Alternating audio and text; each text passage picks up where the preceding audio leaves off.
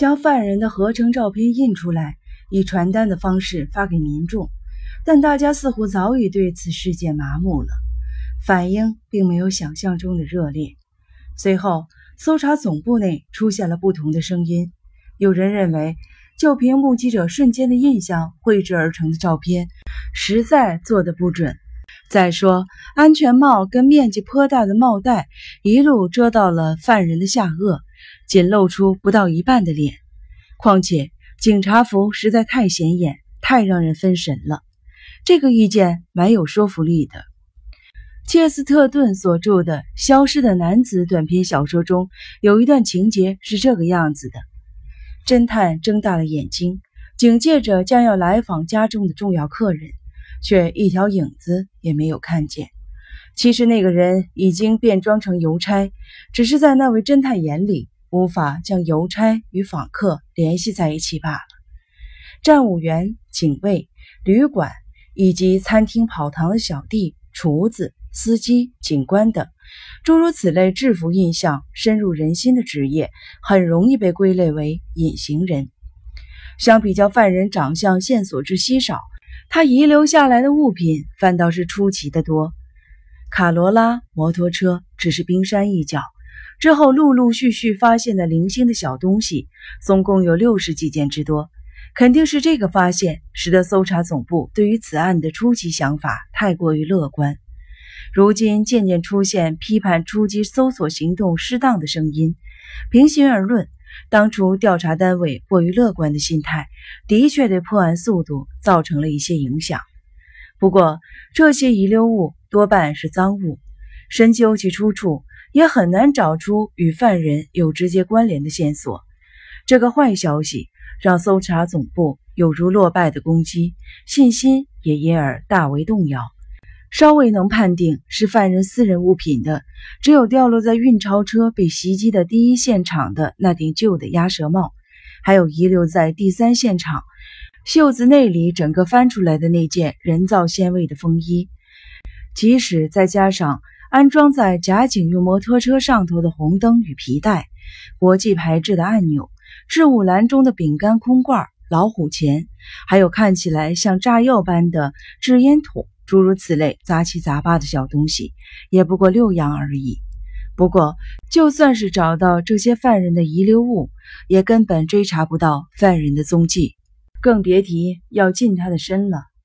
之前预测这些遗留物品将成为提早破案的线索，如今却像薄如蝉一般的玻璃试管一样粉碎了。接下来的搜查行动中最精彩的片段，应该就属警视厅中的科学家了。比如说，当时犯人用来驱散航员，以便掌握运钞车所燃烧的制烟筒中残留的已碳化的纸片，经化验后判定为杂志中所刊登的电视配线图的其中一块。搜证人员还从犯人假扮成警察时手持的电子扩音器上取下了宽三毫米、长十五毫米的报纸纸片，从纸条一端检视。可见到一个逆 L 型的印刷字体“品”，似乎是这份报纸名称的一部分。这还只是其中的一个小小的例子而已呢。类似的科学检验数据洋洋洒洒的一大篇，我们还只是截取与犯人遗留物品有关的内容呈报吧。搜查总部预测犯罪计划应该是这样的：犯人为了让运钞车上有爆裂物的说法更具有真实感。所以，以恐吓信跟恐吓电话纠缠不休的方式，预先埋下了伏笔。他威胁农协、派出所、信托银行和该分行的行长家，预告对方若不听命，即将引爆炸弹。调查单位将威胁各处与抢劫运钞车的罪犯视同为同一人。警方之所以会做出此类的推论的理由是。从假的白色巡逻摩托车靠近运钞车，到劫匪喊道：“有炸弹呀！”并同时反手将制烟筒投掷到马路上，这一连串取得主控权的行动之流畅，只花了劫匪三分钟而已。搜查总部判断，劫匪就是为了达到这个效果，所以不厌其烦地威胁目标对象十几次之多，而所有恐吓事件可以回溯到八个月前。搜查总部最初动员八十六人，来年一九六九年二月增援至约两百人的最大编制。到一九七零年夏天，搜查行动到处碰壁，陷入了僵局时，也还维持着八十名探员。一九七一年冬天，则骤减为四十五人。再过一年，到了一九七二年，只剩下二十名工作人员。从那时起，采用了美国 FBI 的办案方式。从展开搜查行动至今，总部已经历了十一次的大变动，警方与劫匪。陷入了苦战的焦灼之中。搜查总部一开始认为犯人不是单独犯案，因为他有办法采用声东击西的作战策略，先制造各式各样的恐吓信与恐吓电话，再加上在真正的抢劫行动中所有的装备，包括车子都是偷来的赃物，但还是能够做到灵活的调派两辆轿车，这点实在是很不容易。依照分置于三个现场的车辆与摩托车来看，他们彼此之间的任务分配一定十分的精准，联络敏捷且机动性十足。就这几点来看，犯人为多数的论调越来越令人信服。被列入追踪名单的嫌疑犯来自各种身份与职业，包括借车惯犯、有不良驾驶记录的人、骑摩托车游荡街头的不良少年帮派。东芝工厂离职员工、退役警官等等，嫌犯名单之中之所以包括了退役警官，也是根据此案所呈现出来的某几点特征所判断出来的。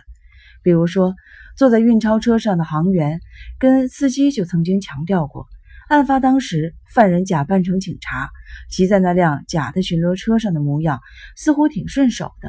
我直觉认为此人受过训练。还有一个最令人费解的疑点，就在于翻遍犯人遗留下来的六十多样物品，却找不到犯人当时穿戴的白色的安全帽、制服以及长靴，这真是太诡异了。不过背后代表的意义很简单，因为都是跟警察借来的东西，连想都不用想，借来的东西当然不可能遗留在现场啊。于是，退役警官或现役警官涉案的呼声越来越高。搜查总部不愿意公开发表这个事实，但搜查方向已悄悄地转往现役警官与现役警官周遭相关人士身上。转换调查方向之后，警方发现了一个令人耳目一新的消息：在抢劫事件发生后一周，也就是1968年12月17日的早晨，三英市有位22岁的年轻人自杀了。他在天未破晓前。将氰酸钾倒进红茶中喝掉，而三英市紧邻府中市的东侧。这位青年与姐姐和姐夫住在同一间公寓里，双亲早逝。二十九岁的姐夫在市内的保安公司上班，保安公司的社长是他的伯父。这位社长为警察官僚体系出身，曾担任公安方面的干部，因此在政治圈很吃得开。妻子与丈夫同年。弟弟说好听点是跟姐姐一家人住在同一屋檐下，其实说穿了就是赖在人家家里。过去他曾因盗窃、恐吓、暴力行为等原因被逮捕，意外的因为都是些轻微的罪名，所以没有严重到被起诉的地步。辖区警署特别将这名叫做邦野健次的不良少年列进危险人物的名单中存档。邦野健次。除去他待在警局拘留所或待审监狱的时间以外，都住在姐姐家里，期间却连半毛钱也没有付过。有半个月左右的时间，他就在胡作非为与这个家之间辗转流离。更惨些，就找个有兼职工作的同党，住在廉价的旅馆里。他的狐朋狗友们年纪介于十八岁至二十八岁之间，共十五个人左右。以利川市的美国空军基地为据点，被其他的不良少年帮派叫做利川集团。这群人骑摩托车到处兜风，被称为雷族，其中也有不少偷车的惯犯。搜查总部之所以能这么快地锁定这群不良的少年，应该归功于某位老资历的警官。他说：“因为正好在我的辖区内，所以曾经盘查过邦野以及他相关的人和事物。”所得到的证言是，十二月九日晚上，他待在市中心的旅馆，与他的同志恋人度过。当农协与其他各处遭到恐吓信攻击的时候，他在拘留所，所以每个时间点他都有完整的不在场的证明。但在做出这项声明之前，也就是在案发后的六天，搜查总部与其他辖区的警员来到了邦野健次居住的公寓门前。他姐姐从门缝中只露出了眼睛，坚决否认弟弟在家。虽然警察们直觉认定健次就在屋内。但也不好无视姐姐的断然拒绝而这么闯进去。然而，剑次却在第二日破晓前服用工业用氰酸钾自杀了。警察只不过是遭到姐姐的严厉拒绝罢了，为何如此轻易地放弃进屋的念头呢？如果当时坚持进了屋里，就算邦野剑次不是抢匪，也可能会因此发现破案的线索啊。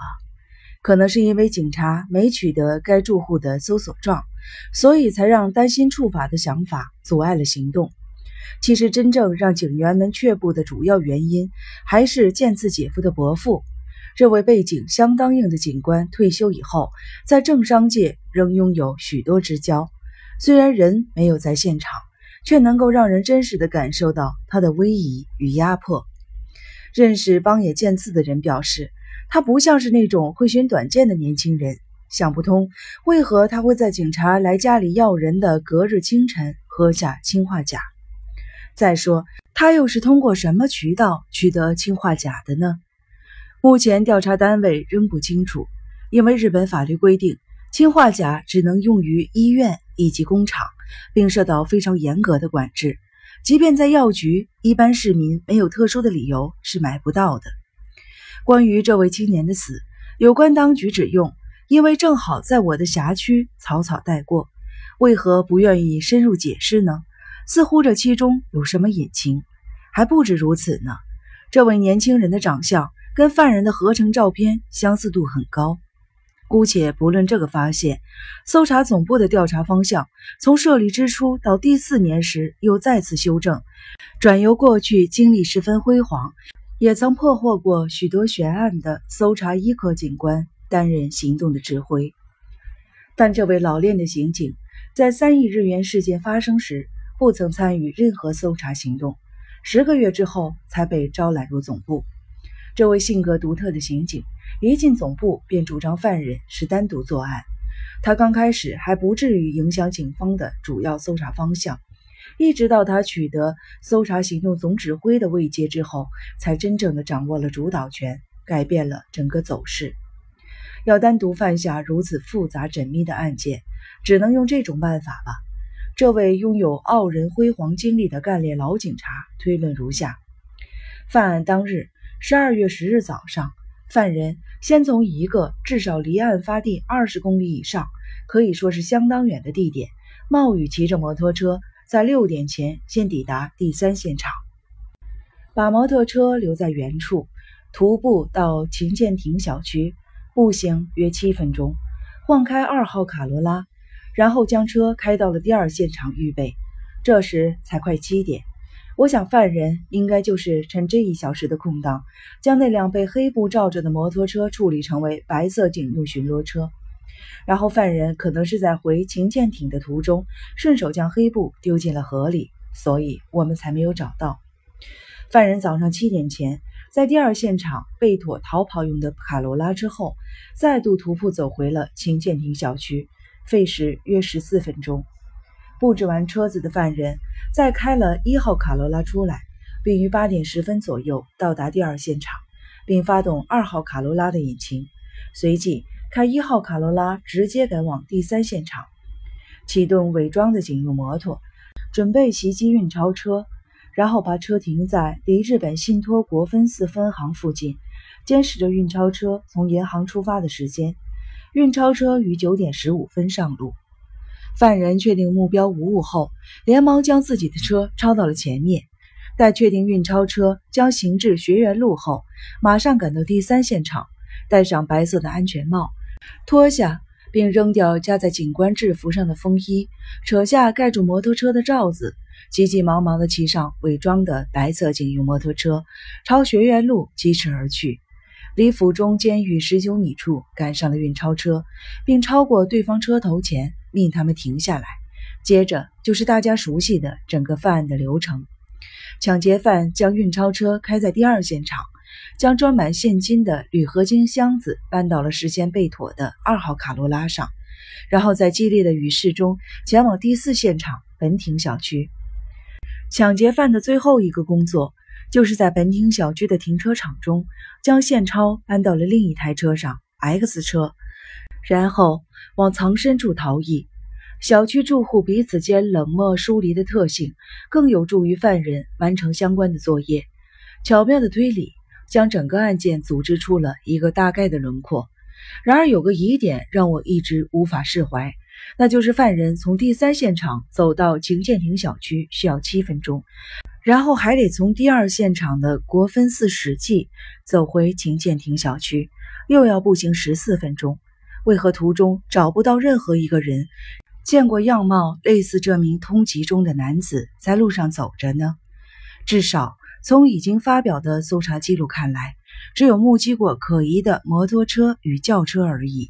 硬要翻出关于可疑人士的证词的话，只有一人在第三现场曾经见过一名站在照着防雨车罩的摩托车旁的年轻男子的背影，另一个就是在信托银行附近停下摩托车猛盯着前方的年轻男子背影而已。除此之外，没别的了。据目击者的证词判断，这位嫌疑犯人的男子没有撑伞，穿着风衣，全身湿透。在狂暴的雨势中独行的男子有两次暴露在众人目光下的时间，难道连一名目击证人都找不出来吗？见过一定有印象，之后应该会自动报案才对。时间是早上六点多，另一次则是七点多，正好是路上行车与行人最多的时刻。这位资深刑警的推理却全然忽视了这一点，实在是太说不过去了。本报告书开头如此不厌其烦的一笔一笔地标注下所有的关于车子、站立的男子与目击者的一些话，就是希望大家能够多用点心思在这里。不，还不只是这些呢，请看后续的报告。